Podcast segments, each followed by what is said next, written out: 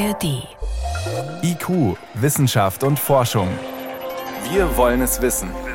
Ein Podcast von Bayern 2 in der ARD Audiothek.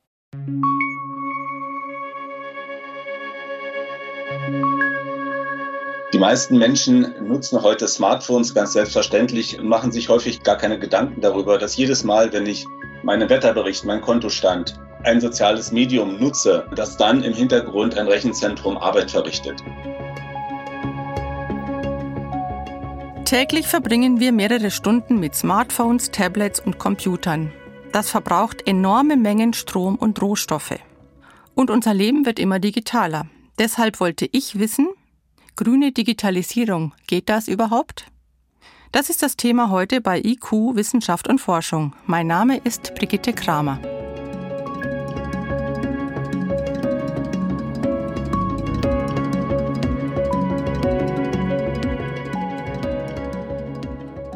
Unseren Klicks und Likes steckt eine ganze Industrie, die Tag und Nacht am Laufen ist, wie Günter Eggers vom Telekommunikationskonzern NTT weiß.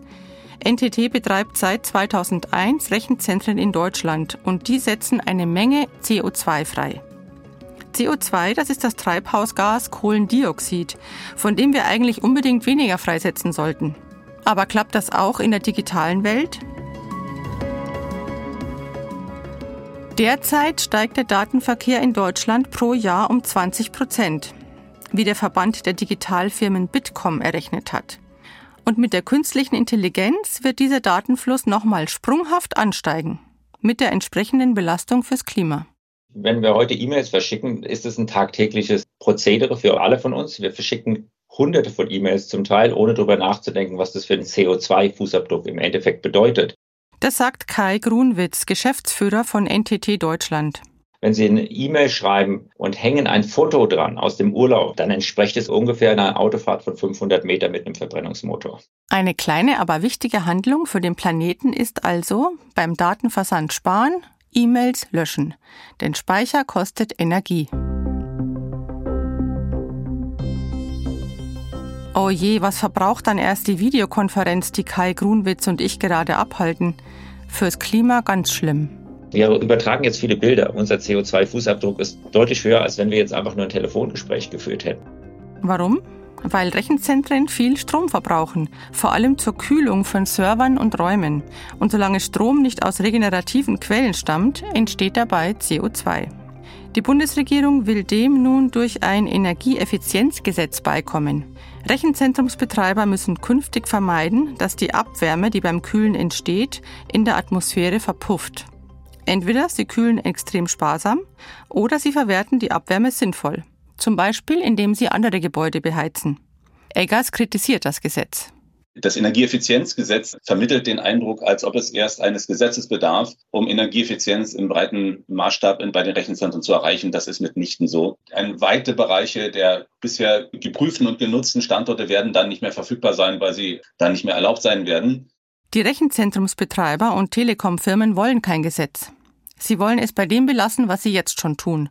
Zum Beispiel intelligente Software nutzen, die Rechenprozesse vereinfacht und damit energieeffizienter macht. Das ist sinnvoll, aber die Frage ist, ob es fürs Klima genug ist. Denn alle Bemühungen werden bisher dadurch zunichte gemacht, dass der Datenverkehr massiv ansteigt und damit der Stromverbrauch der Rechenzentren. Derzeit verbrauchen sie 0,55 Prozent des deutschen Stroms und verursachten 2022 etwa ein Prozent der Gesamtemissionen in Deutschland, wie Bitkom errechnet hat.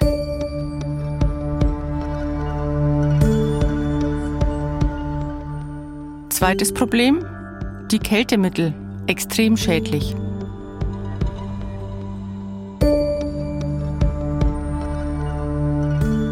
Da ist ein Kilo Kältemittel, wenn das freigesetzt wird, genauso schlimm fürs Klima wie mehr als eine Tonne CO2. Das ist natürlich ein echtes Problem. Das wollen wir nicht haben und da, deshalb suchen wir seit vielen Jahren, also insbesondere die Hersteller nach Kältemitteln, die äh, klimafreundlicher sind und die dennoch mit hoher Effizienz arbeiten.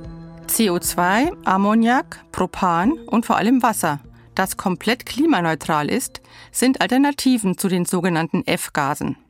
Das sind hochgiftige, fluorierte Treibhausgase, die zu den ewigen Chemikalien zählen, weil sie extrem langlebig sind und nicht auf natürliche Weise abgebaut werden können.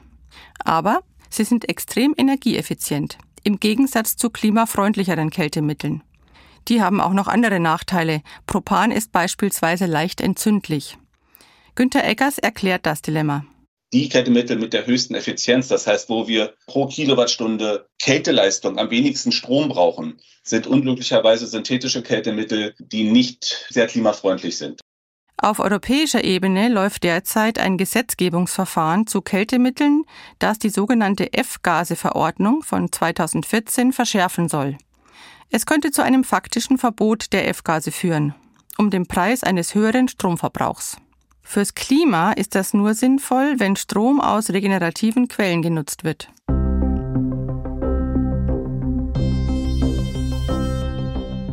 Und was können wir, die Verbraucher, tun? Daten sparen.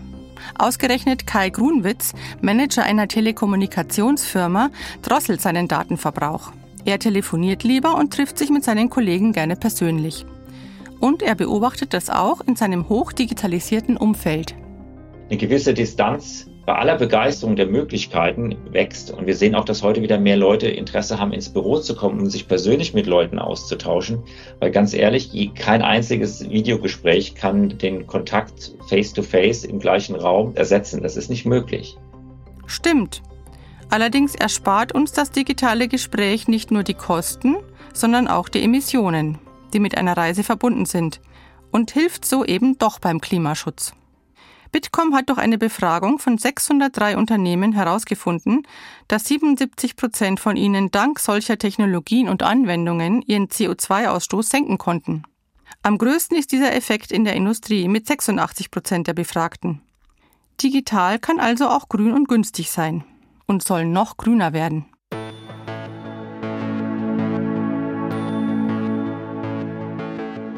Das ist das Ziel der grünen Fraktion im Europaparlament.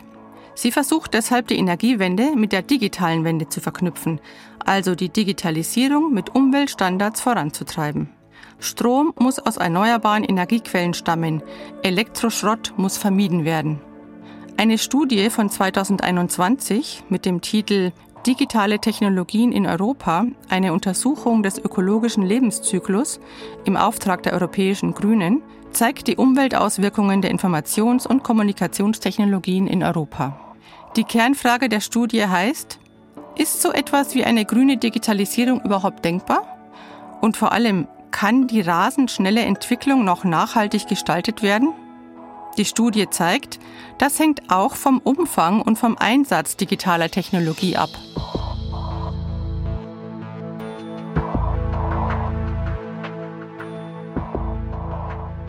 Beispiel Internet der Dinge.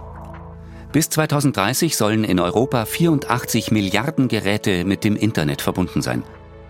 Nicht mehr nur menschliche Teilnehmer, auch Dinge können mit Menschen oder direkt miteinander in Kontakt treten. Beispiel die selbstfahrenden Autos. Aber auch Dinge wie der Kühlschrank, der sich meldet, wenn kein Bier mehr da ist, oder Sensoren in Kleidungsstücken. Die Frage ist, was davon brauchen wir wirklich? Und was treibt nur den Energieverbrauch in die Höhe? Beispiel künstliche Intelligenz. Sie ist extrem rechenintensiv. Wofür sollen wir sie nutzen und wofür nicht? Um den Konsum anzukurbeln oder um Krankheiten zu bekämpfen und Naturkatastrophen vorherzusagen? Beispiel Cloud Computing. Daten auf Servern in einer digitalen Wolke zu speichern verbraucht Strom und Ressourcen. Aber was heben wir in der Cloud auf? ungeöffnete E-Mails und Fotos, die wir aus Faulheit nicht gelöscht haben? Oder wichtige Daten? Beispiel 5G-Technologie für Mobiltelefone.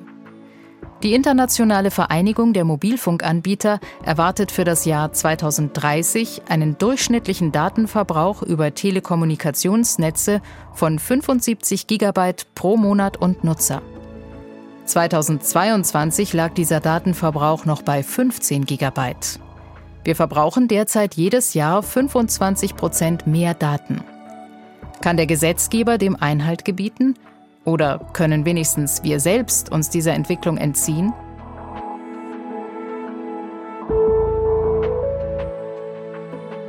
Dazu kommt die Problematik der Endgeräte. Der Abbau und die Verarbeitung von Metallen für Handys, Tablets und so weiter ist eine der umweltschädlichsten Tätigkeiten der Erde. Um beispielsweise eine Tonne Platin zu gewinnen, werden etwa 8000 Tonnen Gesteinserze bewegt und 330.000 Kubikmeter Wasser verbraucht. Viele Geräte werden aber nur kurze Zeit benutzt. Recycling und Wiederverwendung müssen also wesentlich effizienter werden, so die Studie der Grünen. Denn elektrische und elektronische Geräte verursachen den am schnellsten wachsenden Abfallberg in der EU.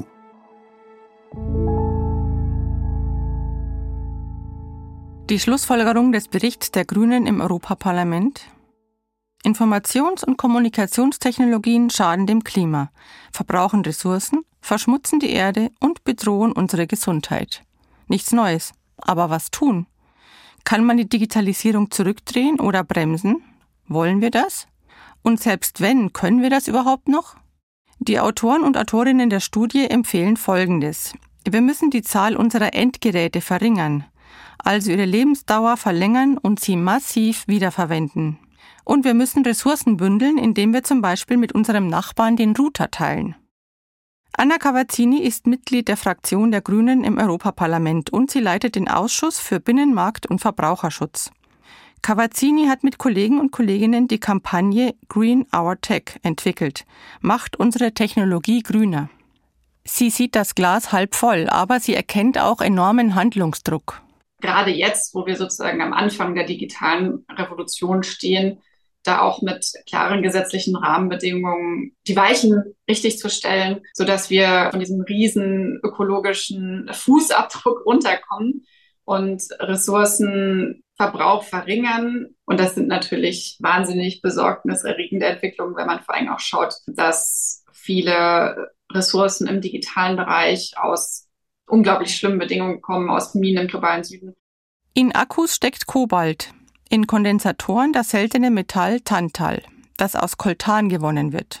Kobalt und Koltan kommen unter anderem aus Minen in der Demokratischen Republik Kongo, in denen auch Kinder arbeiten. Das will die Europäische Kommission verhindern und bis 2050 eine sozial- und umweltverträgliche, echte Kreislaufwirtschaft für die Digitalbranche einführen. Vor allem zwei Vorschriften sind dafür wichtig. Die neue Ökodesign-Richtlinie und das Recht auf Reparatur. Insgesamt sind wir diese Legislatur durch den europäischen grünen Deal, und das alles sind ja wichtige Säulen des grünen Deals, sehr viel weitergekommen und haben Riesenschritte gemacht im Bereich nachhaltige Digitalisierung und mehr Rechte für Verbraucher. Und fast alle Produktgruppen, die wir haben auf dem europäischen Binnenmarkt, werden in dieser Ökodesign-Richtlinie erfasst und alle sollen in der Zukunft langlebiger und reparierfähiger sein, also modularer aufgebaut dass man zum Beispiel einen Handy-Akku leichter tauschen kann. Die neue Ökodesign-Richtlinie soll bald in Kraft treten. Sie ist im Prinzip für alle Mitgliedstaaten bindend. Die müssen dann aber erst noch entsprechende nationale Gesetze erlassen. Sie wird auch für Produkte gelten, die in den europäischen Binnenmarkt eingeführt werden. So soll ein digitaler Pass über die ökologische Nachhaltigkeit eines Produktes informieren und bei der Kaufentscheidung helfen. Vor allem sogenannte energieverbrauchsrelevante Produkte wie Smartphones oder Tablets werden erfasst.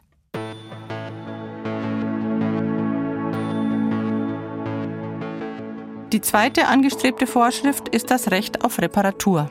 Das erzählen mir ganz viele Reparierer, auch gerade aus meinem Wahlkreis in Sachsen, ja, dass immer neue Schrauben äh, erfunden werden, sodass es überhaupt keinen Schraubenschlüssel dafür gibt, äh, Sachen immer mehr verklebt werden, damit man sie nicht öffnen kann, dass all diese Sachen in der Zukunft nicht mehr möglich sind, sondern Produkte einfach so gebaut sind, dass man sie ganz leicht reparieren kann.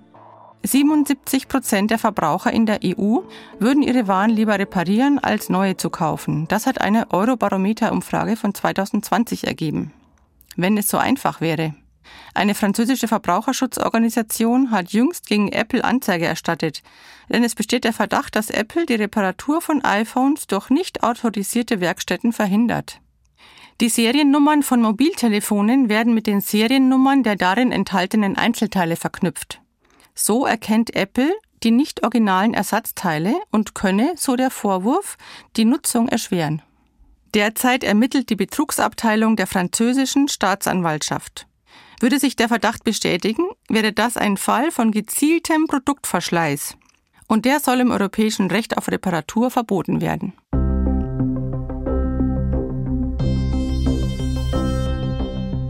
Und wie sieht es beim Recycling aus? Matthias Franke kennt das Innenleben elektronischer Geräte gut. Das sind komplex aufgebaute Hightech-Produkte, in denen eine riesen Materialvielfalt zusammenkommt und das sind oft auch miniaturisierte Geräte, wenn wir zum Beispiel an unsere Handys denken, in denen das gesamte Periodensystem der Elemente sich wiederfindet und wo nicht nur Metalle verbaut werden, sondern wo auch Kunststoffe enthalten sind und das macht diese Geräte zu Hightech-Produkten, die also wirklich einen großen, großen Nutzen stiften. Aber die große Problematik ist natürlich am Ende des Produktlebens, wie kann man diese Materialien wieder einer erneuten Nutzung zuführen. Matthias Franke leitet bei der Fraunhofer Gesellschaft das Institut für Umwelt, Sicherheits- und Energietechnik in Sulzbach-Rosenberg. Er weiß, dass wir in Deutschland pro Jahr und Kopf 22 Kilo Elektro- und Elektronikschrott produzieren. Immerhin wandern schon 45 Prozent davon in Recyclinganlagen. Es könnten aber noch viel mehr sein. Der Branchenverband Bitkom schätzt, dass in deutschen Haushalten fast 300 Millionen Smartphones, Tablets oder Laptops herumliegen, die noch funktionieren, aber nicht mehr benutzt werden. Nur weil die Besitzerinnen, die Besitzer zu bequem sind, um sie zum Wertstoffhof oder ins Geschäft zu bringen. Die Hersteller müssen alte Geräte über Verkaufsstellen oder kommunale Sammelstellen zurücknehmen und sie einem zugelassenen Recycler zukommen lassen. Dort werden gemäß den gesetzlichen Vorschriften schadstoffhaltige Bauteile zunächst einmal entnommen. Das können zum Beispiel quecksilberhaltige Teile sein. Dann werden wiederverwertbare Baugruppen auch noch äh, entnommen. Und dann kommt in der Regel schon ein, ein Schredderprozess. Und nach dem Zerkleinerungsprozess wird dann, dann werden dann nochmal Eisen- und Nicht-Eisenmetalle abgeschieden über einen Magnetscheideprozess. Nach dem Prozess verbleibt ein sehr feiner Schredderrückstand. Da sind nochmal 20 bis 30 Prozent Metallanteile drin, die er aber nicht gewinnen kann über diese Prozesse, die er verfügbar hat. Und diesen Stoffstrom, den gibt er in die Müllverbrennung. Und da sind diese Metalle aber vollständig verloren.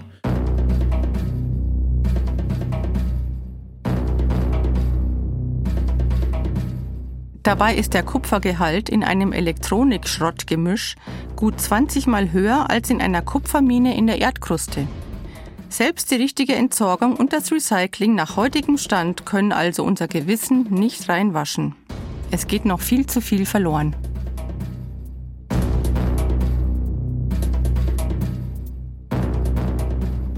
Ganz zu schweigen von all den Handys und Co., die über informelle Kanäle, wie Matthias Franke das nennt, vom Markt verschwinden. 75 Prozent des Elektronikschrotts weltweit landen zum Beispiel auf Müllhalden in Ghana, wo Menschen unter widrigsten Bedingungen leben und arbeiten. Die übergießen das dann mit Benzin, zünden das an und dann bleibt also das freigelegte Metall zurück und das lassen die sich dann vergüten. Matthias Franke schätzt, dass weltweit jedes Jahr 53 Millionen Tonnen E-Schrott anfallen. Im Jahr 2030 sollen es 70 Millionen Tonnen sein. Darin sind Metalle in einem ungefähren Wert von 55 Milliarden Euro enthalten. Allein das in ausgedienten Handys verarbeitete Gold hätte einen Wert von rund 18 Milliarden Euro, wenn es herausgelöst würde. Und wir verbrauchen immer mehr. 2020 gab es in europäischen Haushalten rund 60 Prozent mehr elektrische und elektronische Geräte als noch acht Jahre zuvor. Das hat das Europäische Statistikamt Eurostat herausgefunden. Forschende wie Matthias Franke wollen den Recyclingprozess effektiver machen. Eine mühsame und wichtige Arbeit im Hintergrund, vor allem wenn es um sogenannte kritische Rohstoffe geht. Das sind 30 Materialien, die für die EU wirtschaftlich wichtig, gleichzeitig aber nicht einfach zu bekommen sind.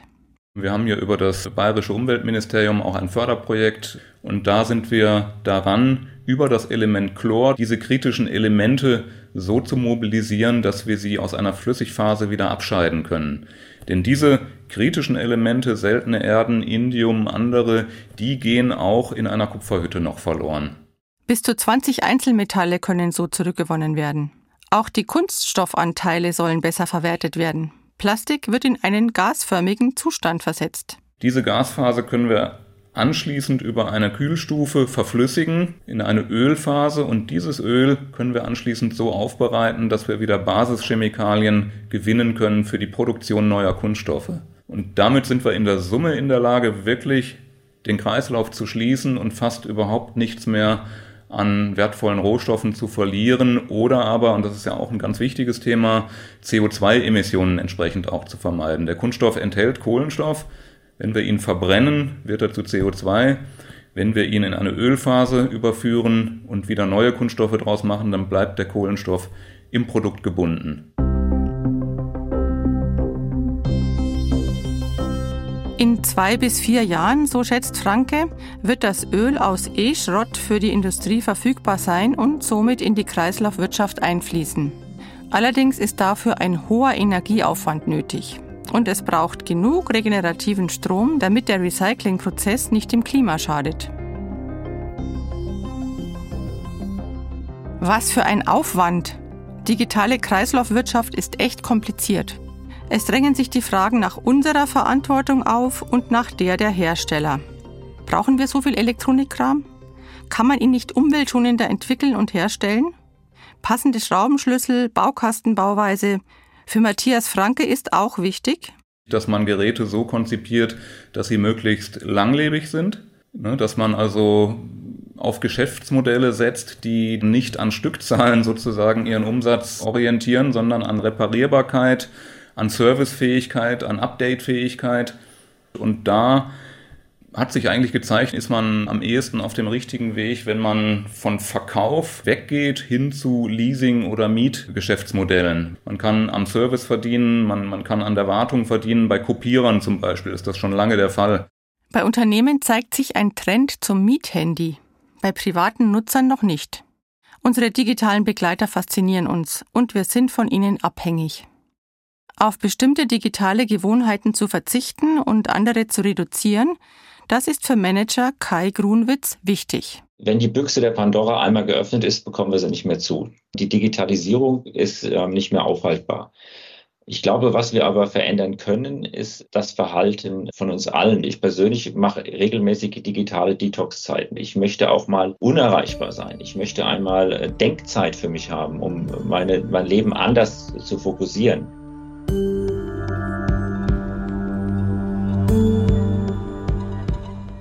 Grunwitz erkennt die Gefahr, dass wir mehr und mehr in den digitalen Raum abdriften. Ihm geht es dabei auch um all das, was wir nicht digital lösen können. Ich glaube, wir werden die Beschleunigung der Digitalisierung in den nächsten Jahren weitersehen. Ich mache mir viel mehr Sorgen, dass wir nicht mehr genug Möglichkeiten haben, nicht digitale Berufe und Themen zu leben, am Handwerker, Pflegekräfte und diesen Dingen mehr Würdigung zu geben. Weil oftmals fokussieren wir uns nur noch auf die Digitalisierung und schneller, weiter, besser. Auf der anderen Seite ähm, äh, verpassen wir irgendwelche grundlegenden gesellschaftlichen ähm, Themen komplett.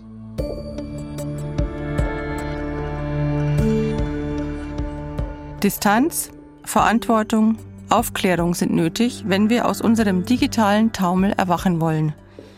Und dabei sollten wir doch nichts verteufeln, denn digitale Kommunikation bringt enorme Vorteile und kann unsere Wirtschaft tatsächlich nachhaltiger machen. Solange wir sie unter Kontrolle halten und dabei auch unsere eigenen Impulse hinterfragen. Brauche ich wirklich jede Information sofort? Muss ich jedes neue Gerät gleich haben? Und ist es wirklich nötig, jedes digitale Urlaubsfoto aufzuheben?